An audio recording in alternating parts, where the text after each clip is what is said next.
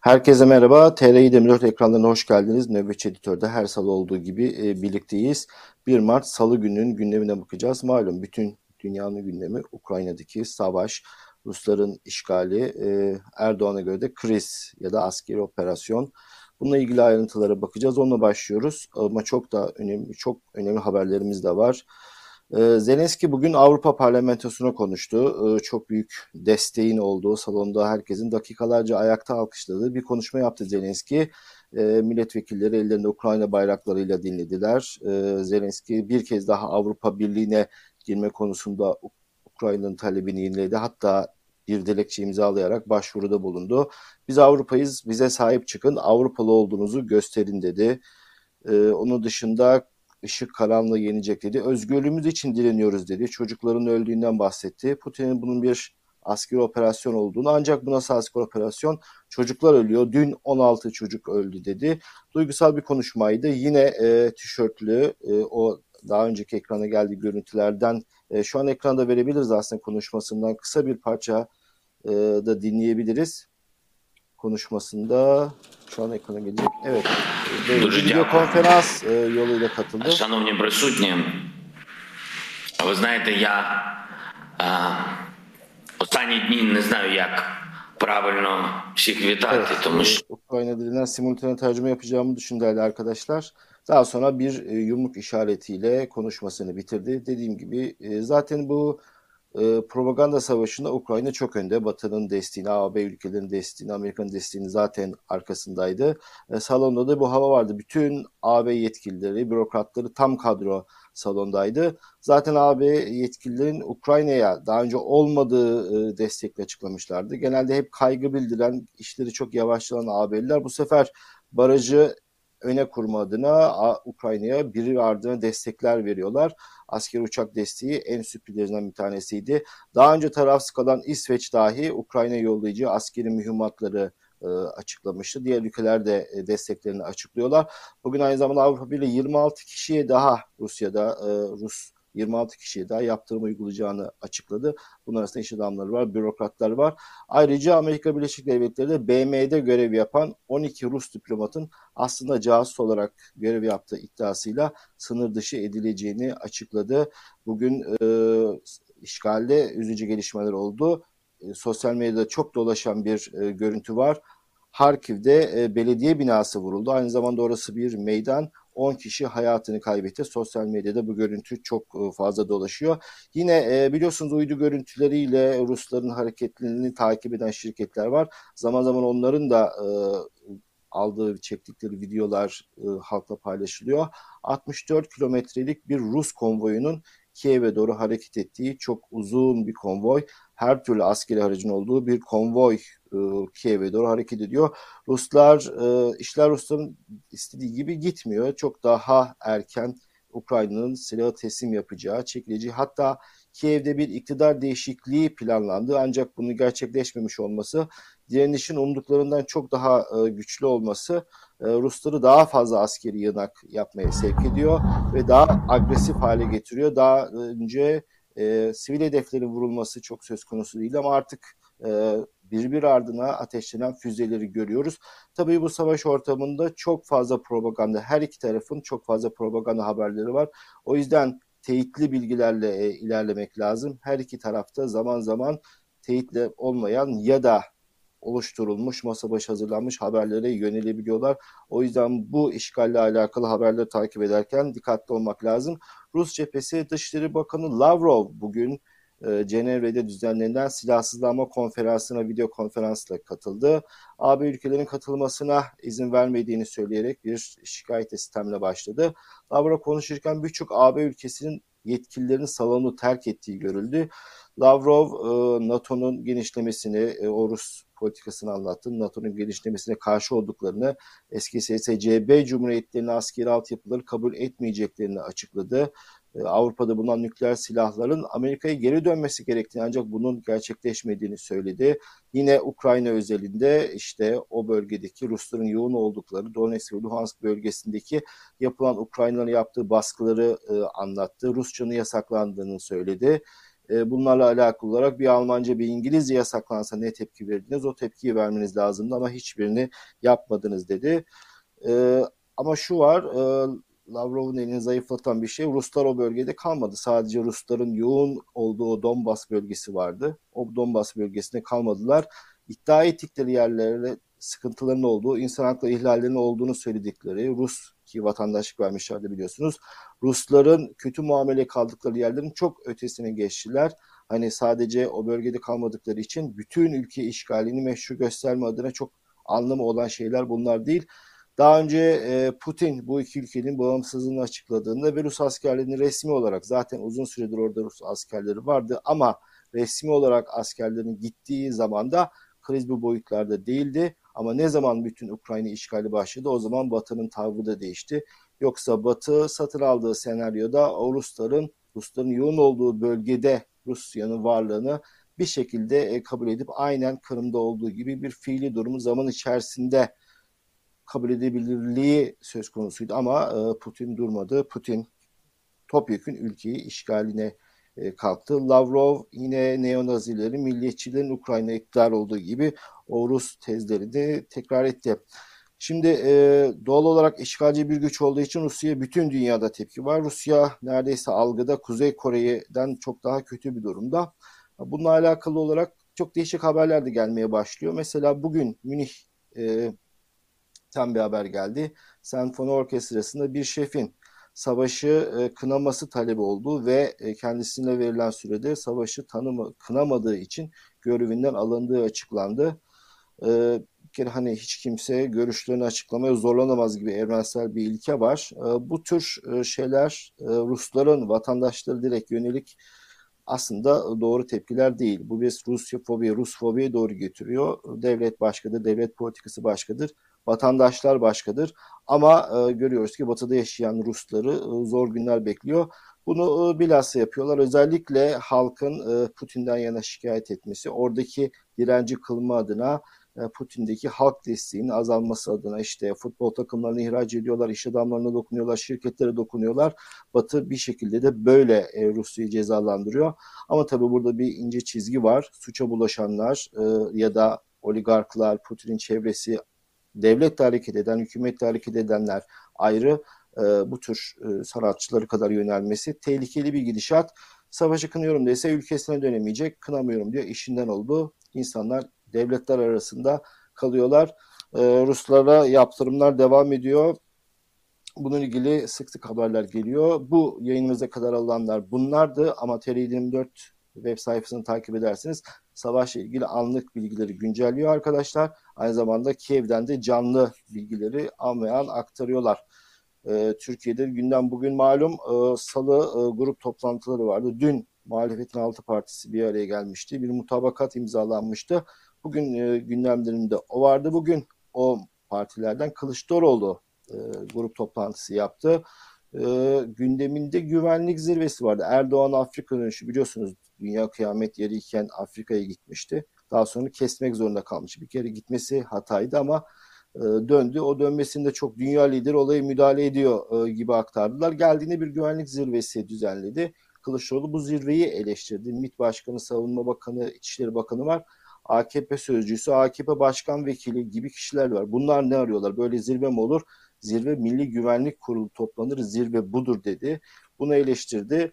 Ee, Şimdi AKP sözcüsünün AKP Grup Başkan Vekilinin katılması tamam da şimdi e, Cumhurbaşkanı zaten AKP'nin genel başkanı. Yani e, zaten dün e, mutabakat metninde de anlatılan sıkıntılar var. Yoksa hani iş buraya kadar düşmüş değil. Ömer Çelik e, malum parti sözcüsü ama konuşurken devlet adına konuşuyor. Kılıçdaroğlu bunu da eleştirdi. Sen kimsin kardeşim dedi.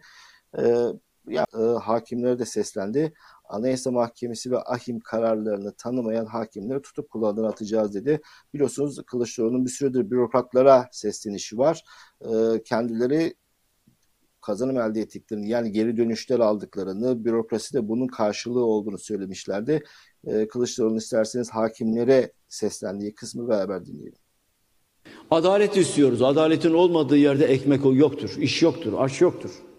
Adaletin olmadığı yerde hakkınızı arayamazsınız. O nedenle öyle Avrupa İnsan Hakları Mahkemesi kararı, Anayasa Mahkemesi kararı ben uygulamıyorum diyen hakimin kulağından tutacağız. Kimse kusura bakmasın kapının önüne koyacağız. O hakim hakim değildir. Bunu yapacağız.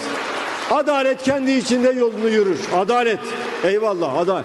Ben adalete uymam. O zaman sen hakim değilsin kardeşim. O makamda duramazsın. Hakim hukukun üstünlüğü ve vicdani kanaatine göre karar verir. Hukukun üstünlüğü ve vicdani kanaatine göre. Yani kanuna göre değil. Dünyanın bütün demokrasilerinde böyledir.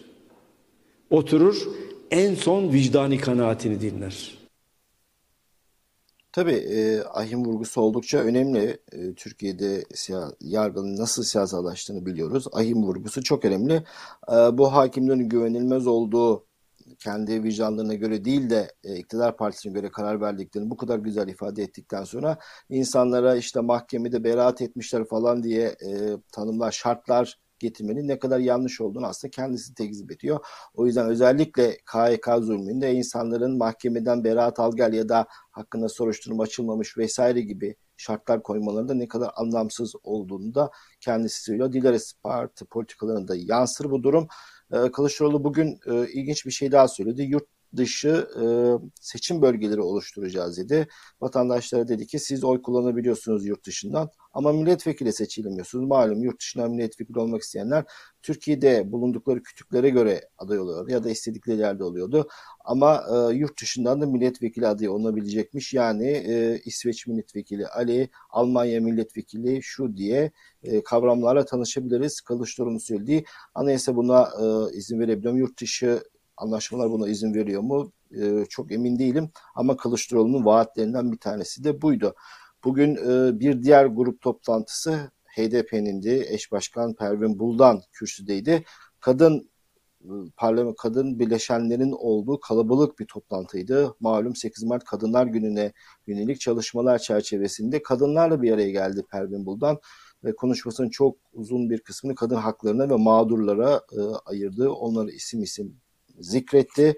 E, savaşla alakalı olarak da hem e, Ukrayna'nın işgaline karşı olduklarını hem de NATO'ya karşı olduklarını, bu iki güç arasında hegemonya savaşı olduğunu söyledi. Bu zaten HDP bununla alakalı bir bildiri yayınlamıştı. Onu e, bir nevi tekrar etti.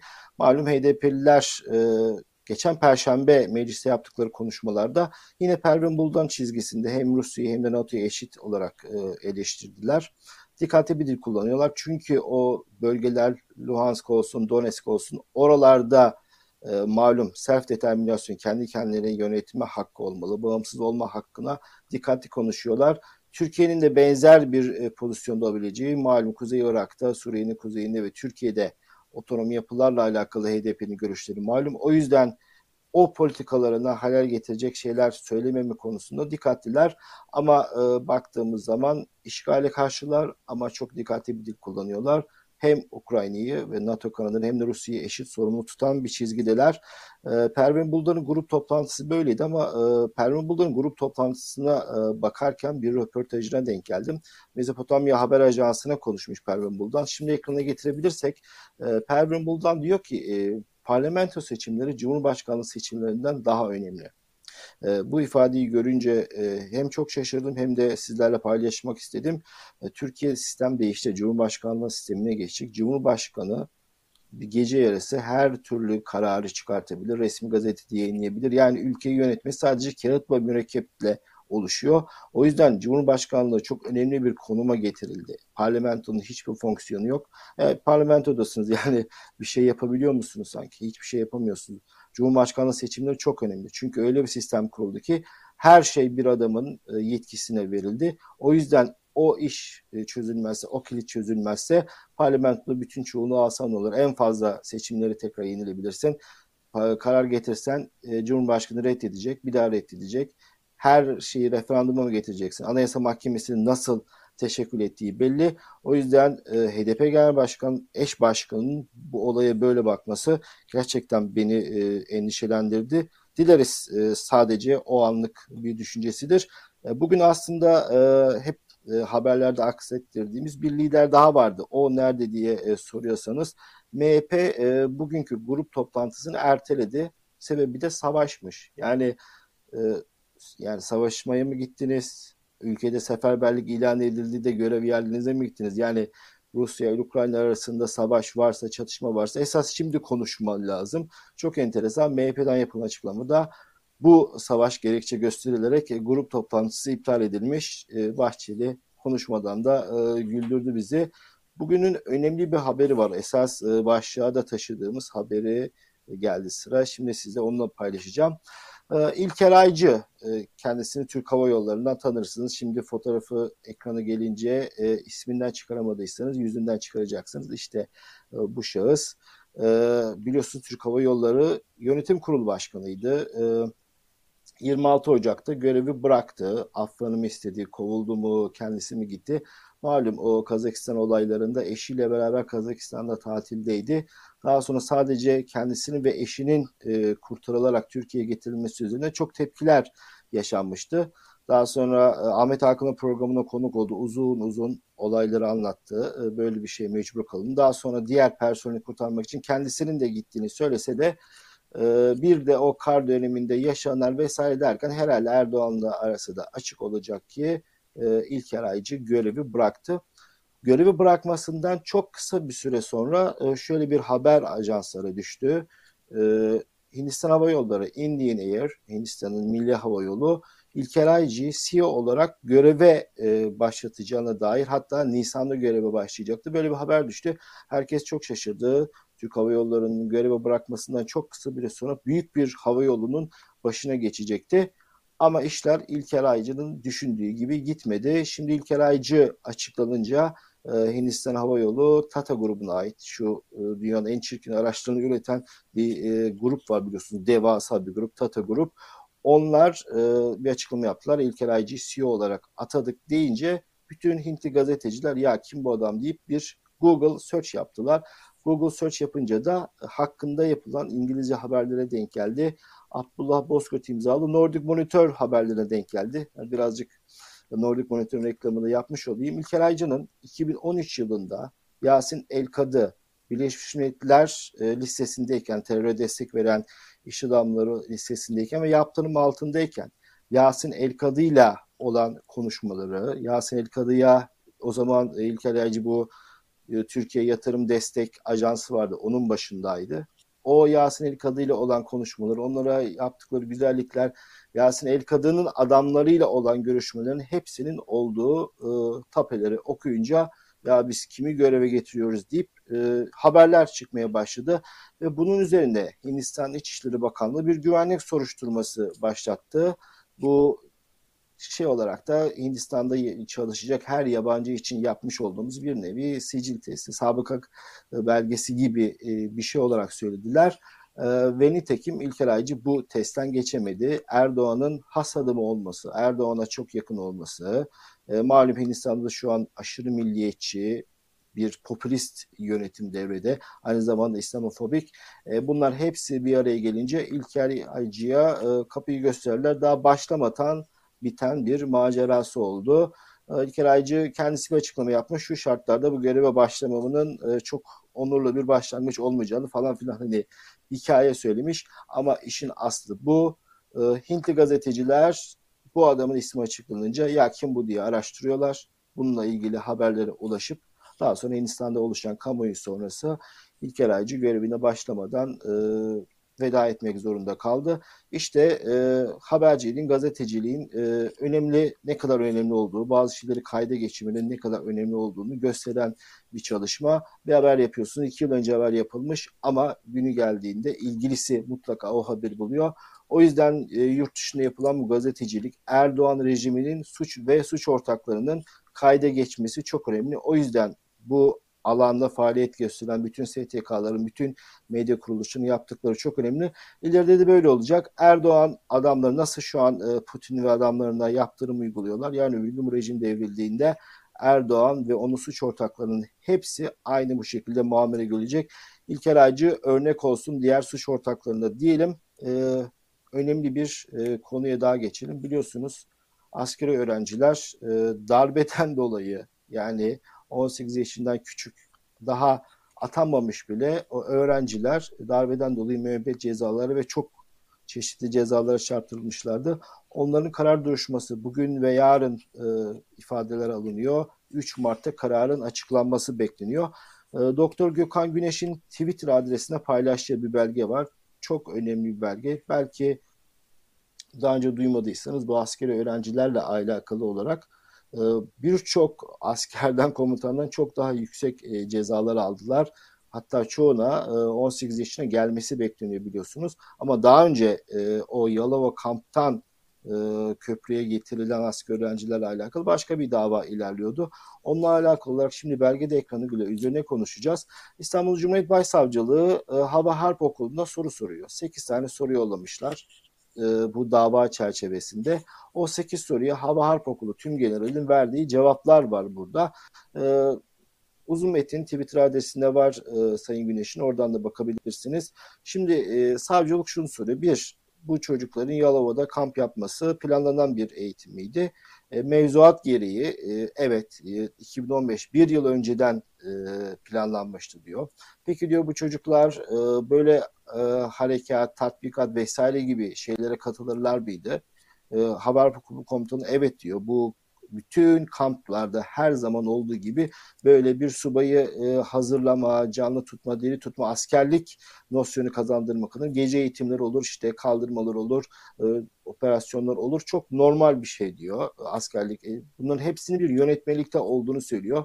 Peki e, bunların emirlere karşı gelme gibi bir pozisyonları var mı? Bunu Cumhuriyet Başsavcılığı soruyor. Yine Hava Harp Okulu Tüm General düşünün Kasım 2016 yılında o psikolojide yazılmış cevaba rağmen hayır diyor. İşte askerlik yasası gereği, Türk Silahlı Kuvvetler askerlik şeyi gereği bu çocukların herhangi bir şekilde sorgulamaları mümkün değil diyor. Yani düşünebiliyor musunuz? Soru cevap soru cevap gidiyor. Yine soruyor savcılık. Bunların yanlarında cep telefonu var mı? Yine komutan cevap veriyor. Hayır bunlar öğrenci operasyona gittiler. Yanlarında cep telefonu yok. Hani darbeyi duydular duymadılar misali. Çoğu otobüsten dahi inmemiş çocuklar müebbet verdiler biliyorsunuz. Bu sorulara rağmen yani bu soruların cevaplarına rağmen bu çocuklara ceza verildi. Doktor Güneş'in dediği gibi kıydılar. Gerçekten inanılır gibi değil. Ee, bu cevapları alıp da bu çocuklara nasıl ceza veriyorsunuz? Hiçbir e, dahilleri olmayan ya çocuk bunlar askeri öğrenci adı üstünde herhangi bir subay da değil bunlar. Subay adayı dahi değil. Askeri öğrencilere e, müebbet cezalar verdiler ve ellerindeki bu belgeye rağmen gerçekten çok tarihi bir belge. Bu belgeye rağmen nasıl ceza alındı hayretler içerisinde. Tabii ki düz mantıkla söyleyebiliriz. Ya asker öğrenci darbe mi yapacak, F-16 mı kullanacak, köprüyü mü kapatacak, tankı mı kullanacak diyebiliriz. Ama neticede hukuk böyle işlemiyor. Hukuk belgeler üzerinden işliyor. E, bu e, tarihi belgeye rağmen çocuklara ceza verdiler. 3 Mart'ta karar alacak. Adalet e, inşallah tecelli eder ve en kısa sürede sevdiklerine e, kavuşurlar diyoruz. Böyle de bu mağduriyette bir son buldu diyelim. Kemal Kılıçdaroğlu geçen hafta grup toplantısında birçok mağduru sayarken askeri öğrencileri de saymıştı. Ama e, kendisine muhalif diyen sözde iktidara ama buna rağmen sözde muhalif medya buraları sansürlüyor. O yüzden bu çocuklar çok sahipsiz. Onlarla alakalı bu tür bilgiler, haberler çok önemli. E, o yüzden bunu da paylaşmak istedik. E, ekonomiyle alakalı malum e, Türkiye bir de savaş ortamına girdi. Hani Erdoğan ve hükümeti her şeyi tam düzeltirken bir de savaş çıktı diyecekler ya. İşte onunla alakalı olarak Fitch e, iktidarın başka bir ifade kullanıyor biliyorsunuz. Fitch için pitch diyorlardı. E, uyardı. Türk bankalarında döviz çok azaldı. Bu ileride çok büyük soruna e, sebebiyet verecek. Türkiye'nin yurt dışında borçlanması çok sıkıntılı gerçekten Türkiye e, neredeyse faizin sıfır olduğu dünyada tefeci faiziyle borçlanıyor. Yine Fitch e, tabii bunu bütün yurt dışındaki yabancı uzmanları gönderiyor, yatırımcıları gönderiyor. Türkiye'de enflasyonun kalıcı olduğu, doların yüksekliğinin risk oluşturmaya devam edeceğini açıkladı. Bunlar hiç olumlu tablolar değil. Hele hele şu savaş koşulunu düşünürseniz Türkiye'ye gelen turistlerin neredeyse üçte birini Ruslar ve Ukraynalılar oluşturuyor. Geçen sene en fazla Ruslar, ikinci Almanlar, üçüncü Ukraynalılar gelmişti. Bu turizm gelirlerinde de ciddi bir e, düşüş olacağını, döviz girdilerinden de ciddi bir düşüş olacağını düşünürsek ortada e, karamsal bir tabloyla karşı karşıyayız. E, son haberimizde bitiriyoruz. Malum e, Türkiye'de bir gelenektir ne zaman kriz olsa, ne zaman bir felaket olsa, şimdi de savaş var. E, resmi gazeteyi çok dikkatli takip etmek gerekir. Çünkü o zaman gözden kaçan şeyleri arada bir yönetmelik, bir mevzuat yayınlarlar. E, gündemde başka şeyler vardır. Pek sıra gelmez. Yine aynısını yapmışlar.